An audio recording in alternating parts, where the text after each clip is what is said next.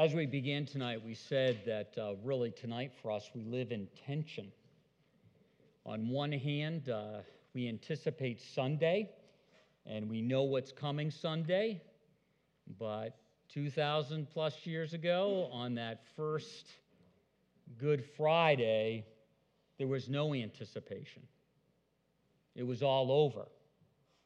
Uh, the cross has the final word, meant it's done. There was no thing more. Uh, the disciples had uh, missed some of the things, or a lot of things that Jesus had said. And uh, we can't get down on them too much because those of us who would consider ourselves Christ followers missed a lot of things that Jesus says. And uh, they find themselves in an evening uh, of despair. And Saturday would be a day of despair. And sometimes we lose sight of that, and we don't feel that. As we began to prepare for this week, we've been looking at a mini series, if you will, He is. And last week we looked at uh, He is the Good Shepherd. We talked about that. And then this Sunday we'll be talking about He is the resurrection and the life. And we'll be celebrating that. Tonight we're going to look at one of his I am statements. There are seven I am statements in uh, John's record. John, a good friend of Jesus, wrote uh, what God inspired him to write about Jesus' life, and he writes seven I am statements that Jesus himself says. And, and tonight, as we celebrate communion and we think about what that means, we're looking at when Jesus said, I am the bread of life, and what that really means to us. In John 6 35, he says it this way He says, I am the bread of life. Whoever comes to me shall not hunger, and whoever believes in me shall never thirst. And that Thursday evening, before he was arrested, as we saw in the opening vignette, uh, there was this first time of celebrating the Lord's Supper, communion, doing this in remembrance of me. And Jesus gave them bread gave them wine, and those things represented uh, his life, uh, his shed blood for our sins. And they, they weren't getting that totally in that moment. But he says those things that you'll never thirst or hunger no more. Again, if we go back to that first Good Friday, there was thirst, there was hunger, because, again, it was all over and there were no answers to it being all over. And so that's where we find them. Now, it's very interesting that he calls himself the bread of life, uh, because bread is a staple of life. Uh, someone can actually live on bread and water alone for a long time. And the idea is that uh, Jesus is the sustenance for life. Uh, I've shared a couple Sundays ago, I've been on this uh, no yeast, no uh, gluten diet, and uh, I've realized how much I miss bread and how sustaining it is. But uh, Jesus talks about how he is the sustenance. It's also interesting when we talk about getting together with someone and fellowshipping and connecting and enjoying their company. Uh, sometimes people will say, let's break bread together. Again, that idea of bread and Jesus being the sustenance. Um, when Jesus said that, uh, his listeners uh, were Israelites. They were Jewish people, and they remembered the Older Testament where the Israelites wandered for 40 years. And God provided manna from heaven, bread from heaven. And the word manna was, what is it? But it sustained them. So as they hear those words, I am the bread of life, the listeners are, are thinking about those things. You and I, not being from that culture, maybe we grew up in church, so we think a little bit about it, but that was very significant for the folks that, uh, that heard that. And this all gets into the scene of before Jesus says, I am the bread of life. Earlier before he says this, there is the, there is the, the feeding of the 5,000. And then there is the walking on the water as the disciples go ahead and he comes out to see them. So there's all these things going on. And, uh, you know, Philip asks, uh, How are we going to feed these people before the feeding of the 5,000? And uh, he basically says, Well, we don't have enough money to, to pay for that bill. And uh, Jesus kind of uh, goes, Haven't you been paying attention? Where is your faith? And then the 5,000 is fed earlier on. So it goes on and on. And then they get to the other side, and Jesus is there with them. And uh, he realizes that uh, these people that are following them are, are missing out. They're not understanding of what his life offers to them. And Jesus tells them in John 6 27, Do not labor for the food that perishes, but for the food that endures to eternal life, life everlasting, full life, which the Son of Man will give to you. For on him God the Father has set his seal. In other words, they had become so enthralled, so captivated by all the external things, and the external things being the answer. In their case, it was food, the answer to life, that they were missing that Jesus was the answer to life, the inner life, the spiritual life. And he gave promise for the next chapter of life when their lives would end and and they could go to be with the Father through him. And, but they were missing that. And so uh, some of the uh, people listening asked for more signs. And uh, I could just imagine that Jesus was a little, uh, I don't know if you could say irritated, but just taken back by that. Haven't you seen the feeding of the 5,000? Uh, those disciples close, don't you remember me walking on the water and calming the storm? And uh, that's where he says, You know, I am the bread of life, and whoever comes to me shall not hunger, and whoever believes in me, uh, thou shalt not thirst, or thou will not sure thirst. And again, that is a, a phenomenal statement to hear um, himself equating himself with bread, that he is essential for life. And in a moment like this, we need to ask ourselves uh, if you're new to church and just trying to figure faith things out, this may seem interesting and you're trying to digest it. And there, and there are those of us who uh, have been uh, following Christ for a long time, and sometimes we let that reality, that truth that He is the essential bread, uh, kind of slip off our focus. Other things become essential for life. But in moments like this, where we celebrate communion, we remember Good Friday we are reminded that He is essential for life. That's where life comes from. Uh, he's not referring again just to the physical life. In this case, he's, he's referring to spiritual life. He's referring to knowing God and walking with God so that when this life goes ends, we continue to walk with God into eternity uh, to be with Him. Uh, he also is making a statement when he says, I am.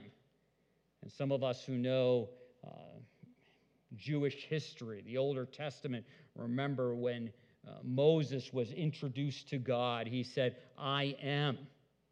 And so all of his hearers, maybe we don't pick that up when he says, I am the bread of life, but when they heard it, they realized he was identifying himself with God, deity, God himself. Uh, we also notice in this exchange that he says, Come and believe. Come and believe.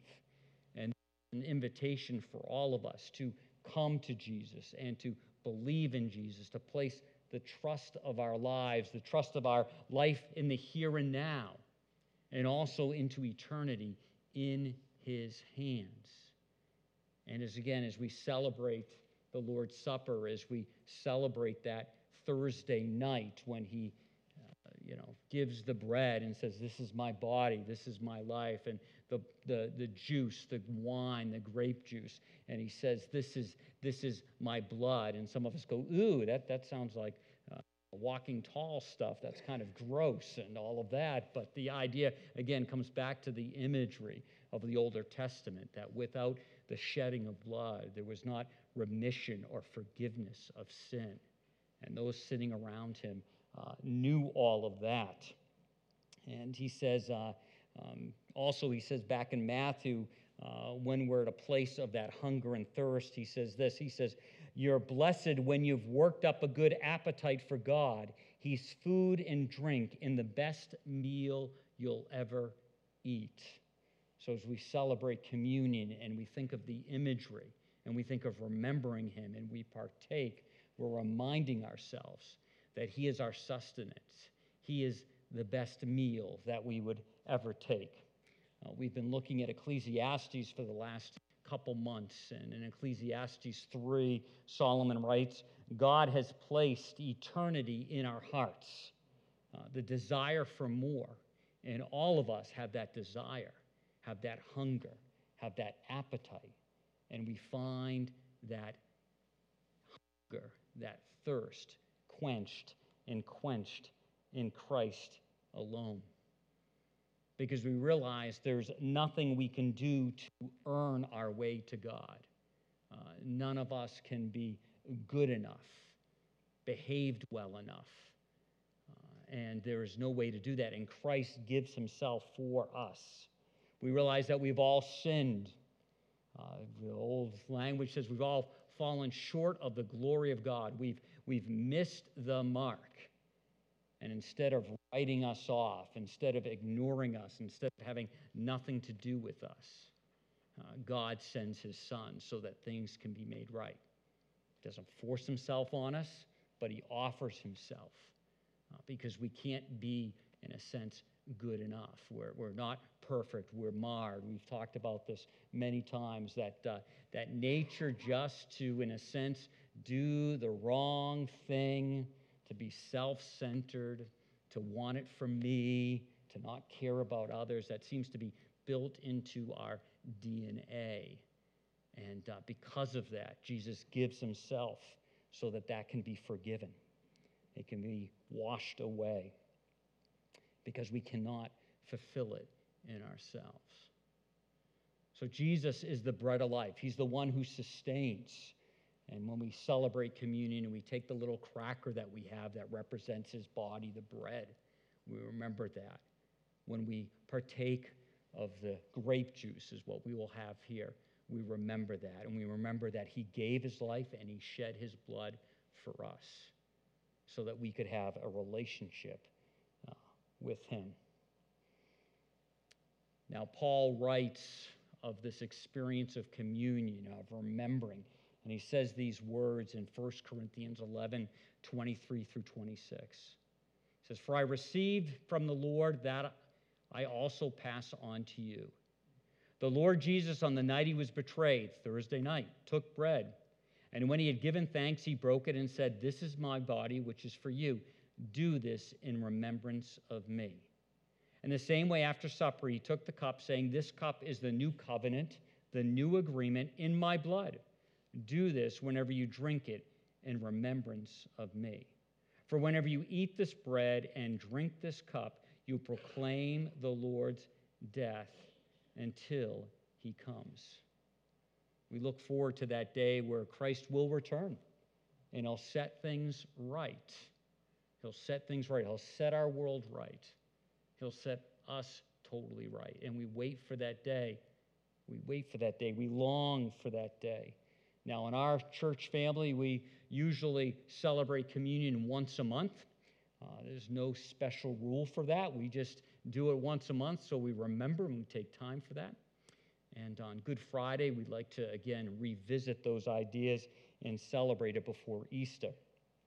Um, just a couple uh, guidelines that Paul gives us as we think about Jesus being the bread of life. He offers himself to us. Uh, we have the opportunity to say yes or no or wait, but again, he doesn't force himself on us. Uh, but for us, as we celebrate this, this isn't meant to be some ritualistic thing. It isn't meant to dispel some kind of special spiritual grace. It's for us to remember. And in that remembering, in that reflecting, it actually does something in our hearts. When you and I slow down and remember what Christ did for us, It rekindles a love and a passion for Him. So then something may spiritually overflow because of where our heart was when we're doing it. So, so Paul gives us some instructions because uh, he wants us not to miss out on the blessing of remembering together. So this is what he writes. Anyone who eats or the bread, eats the bread or drinks the cup of the master irreverently, uncaringly, is like the part of the crowd that jeered and spit on himself at his death. Is that the kind of remembrance you want to be a part of? In other words, when we don't come with a uh, serious heart, doesn't mean we're perfect or anything, but we come carelessly and sloppily, and, and, and it's, just, it's just not, it's not an expression of our heart. In a sense, uh, uh, we're cheapening what he did on our behalf. So Paul goes on and writes Examine your motives, test your heart, come to this meal in holy awe holy awe. Uh, should blow us away that God Himself would come, Jesus, deity, on our behalf and lay down His life so that we could be right with God. So we have a holy awe. If you give no thought, or worse, don't care about the broken body of the Master when you eat and drink, you're running risk of serious consequences. It's, it's offensive to God. It's offensive to God when you and I remember, but we're really not remembering. Uh, talks about in Second Corinthians examining ourselves to see whether we are in the faith, whether uh, you know we've really said yes to Christ. Uh, sometimes some of us can have it all up here and it's never worked itself into, its, into our hearts. And so we want to make sure that we really have said yes to Christ, that we really have leaned into Him, that we've uh, admitted our need for a Savior, that uh, we believe that Jesus died and rose again, and that cleanses and gives us forgiveness of sin, and that we've really chosen to follow Him. It doesn't mean we choose Him, it doesn't mean we follow Him perfectly, but it means we're in that direction. So Paul says to examine ourselves. So, in, in, a group like this tonight, you know, not to be a downer, but the reality of it is, you have to ask yourself, have I really trusted Christ as my personal Savior? And it's not that if you uh, celebrate communion and you haven't, something terrible is going to happen to you. But again, it's just, it's just, it's just, you're, you're, you're in a sense, you're not, you're not really reflecting what's, what's real. It's like just going through the motions. And then those of us who have said yes to Christ. Uh, communion, being close, being tight. The, the reason we can have this relationship with God is because of what Christ has done. So we want to be in a place where we actually are enjoying and growing in our relationship with Him. That, that again, doesn't mean we're perfect, but it means we're moving in that path. So when we celebrate communion, we need to ask ourselves do I really know Christ? Have I said yes to Christ? And if I have, how is that relationship going? Is there some tension there? Is there some uh, direct uh, uh, just ignoring him, keeping him at arm's length, whatever that may be? Uh, what is going on in that relationship? Because when it isn't moving in that direction, uh, then when we celebrate communion, it's, it's just going through the motions. And just like you, if you had something that was very meaningful to you, and somebody was participating, but their heart really wasn't in it, and you discovered that, it's, it's, it's, it, would, it would actually be hurtful. Uh, it, you, you might not be mad at it, you'd just be, wow, they're, they're missing out on this. And I think God is very conscious that we're not missing out on this. So, what we're going to do, and, and for some of us, I think all of us, this, this gets a little awkward when we have silence in a room with a bunch of people. Uh, but we're going to take some silence and some moments for reflection and ask yourself where are you at in your relationship with God? Have you said yes? And if you haven't, what a great evening. What a great evening to say yes to Christ, to acknowledge your need, to uh, invite him into your life, to embrace him, to thank him for his death and resurrection and what that means for your life. What a, what a wonderful thing to do to sit in that seat right there and make that uh, a reality in your life. And then for those of us who have said yes, to, to just do a, a, in a sense, a, a gut check to see how that relationship's going. not because we want to feel overly guilty, but because we want to enjoy as fully and possibly our relationship with God. So I'm going to I'm gonna read a, um, a statement, and this statement is from a, a church in Connecticut. And when they've gathered, they occasionally read this uh, because sometimes, and it's, again, it's just to, to help us take inventory of our life. If we've said yes to Christ, uh, sometimes we're, uh, we're, we're involved in these things or we're not, we, we need to ask for forgiveness for these things. And sometimes we can let them just kind of coast out here and just kind of go on our way. So I think it's a, it's a powerful uh, corporate confession, a church confession. So I'm going to read this. Uh, then I'm going to ask us to take a few moments of silent reflection and prayer, and then I will close in prayer and we'll continue on. Uh, here, here it goes. Lord, you know those of us who have lost our first love and have become lukewarm. We confess apathy and complacency. We have no passion for you, your word, your people, and your service. We confess apathy as sin. Lord, you know those of us who have not taken sin seriously because we know your grace is abundant. We confess a tolerance of and a callousness to sin. We excuse our sins because we know you'll forgive us. It is if we sin that grace may abound. We tolerate sin in our lives and in the lives of our brothers and sisters. We do not lovingly confront them when you have told us to do so we confess our tolerance and callousness to sin. Lord, you know those of us who have been conformed to the image of this world and want everything to be comfortable and convenient. We confess selfishness. We resist giving ourselves as a living sacrifice.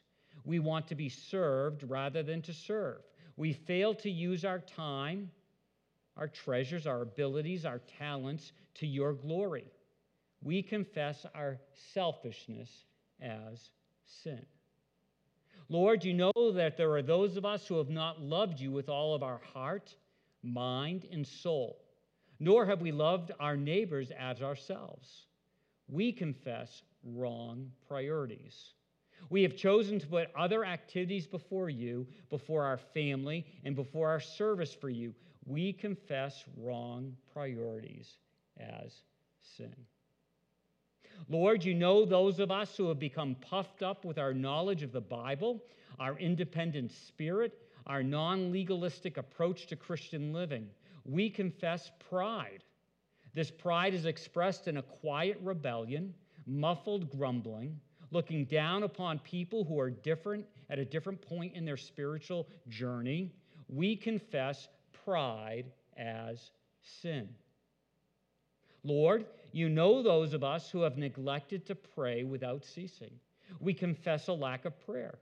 We do not make plans to pray individually, with our families, with others. We do not pray for our leaders, our ministries, our missionaries. And for others, we confess our lack of prayer as sin. Lord, you know those of us who have become ineffective as salt and light in our world. We confess our lack of outreach. We're not friendly towards guests in our church.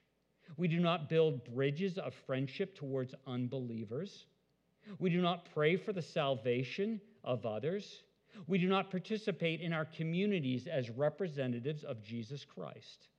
We confess our lack of outreach as sin. Lord, you know those of us who have neglected to take time to listen, to share, to give, and to show hospitality to others. We confess a resistance to sharing ourselves. We need open hearts, open hands, open homes. We confess a resistance to sharing ourselves as sin. Let's take a few moments of silent meditation reflection, and prayer.